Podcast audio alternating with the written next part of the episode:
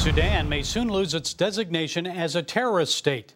The transitional government has already separated religion from the state, thus ending Islamic rule.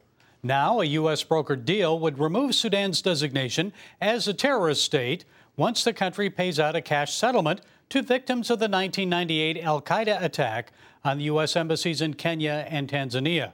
That deal is being held up in the U.S. Senate. Well, here with more is someone who knows Sudan very well. She is Tina Ramirez, president of Hardwired Global, a nonprofit group working to advance democracy and religious freedom worldwide. Tina, it's good to see you again. So, in 2012, I know you started a Defenders of Freedom network in Sudan.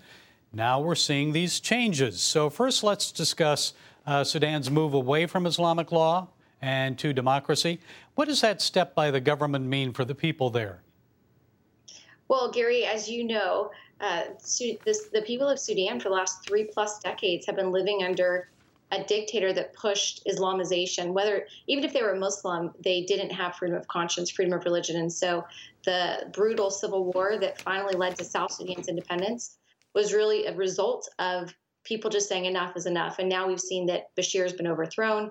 And the people really want freedom. And that's not just for Christians, it's for Muslims too. They want freedom from a government that is oppressively forcing their conscience on everyone. Um, really, at, at, you know, at the at the at the um, risk of punishment, torture, and and death. And so, enough is enough is what the people have been saying for a number of years. And finally, they've had their way. I think the real challenge, though, is going to be if it sticks. Uh, you know, even though Bashir is not there, the military rulers that held him in power for more than three decades are still there and are the ones negotiating this peace. And so, the real the real proof is going to be in the next few years if it, it enters into the real permanent constitution after this transitional government. Well, that, that's the key, isn't it, Tina? I, I know I spent many, uh, made many trips to South Sudan uh, over the years, especially in the 90s. And, uh, you know, one concern is that some of these same guys are still in control. It might not be Bashir, but some of the same people that were at his side. Now, a peace agreement was signed at the end of August, granting self rule for Sudan's Blue Nile, South Kordofan, which is the Nuba Mountains, and West Kordofan. What has to happen now as Sudan proceeds down this road to democracy? What are we missing? Anything? Yeah, absolutely. I mean, I think that this is what we've seen in many countries, and my organization is right now working in South Sudan and helping the government there. That it's been free since 2012, but they've still, for the last eight years, They've been in the midst of a civil war. They've never really enshrined that peace or been able to live up to the ideas that they fought for. And so, what it reminds us of is that you know it, it's one thing to win win the war, but it's quite another thing to win the peace. And so, right now, the people of Sudan and the people of South Sudan, in their own way, and like you said, in the middle region, in the the Blue Nile and Nuba Mountains, we need to, as a country, really invest in how can we help their leadership maintain that peace and build that peace. And it's and it's not going to be by just asking for empty promises and words on a constitution and then and then you know lifting our hands, which is essentially what we saw during the Obama administration. It's going to take a lot of you know rolling your your sleeves up and getting dirty and getting in the mud with them to really help them work through that process. And that's what I've seen firsthand in South Sudan and working with the people there. It's it's a very long haul and it's not something that we can take for granted. Well, I know the Trump administration is trying to help the process along by removing Sudan as a state supporter of terrorism. Now, that would open up the country for investment, development, but first it needs to compensate the 1998 embassy victims to the tune of, I think, $335 million.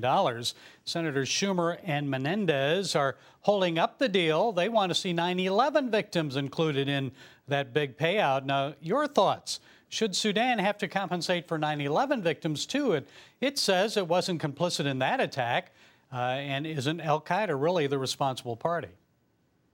Well, yeah, of course, Al Qaeda is responsible. The, the issue is that Sudan knowingly allowed Osama bin Laden safe haven in their country.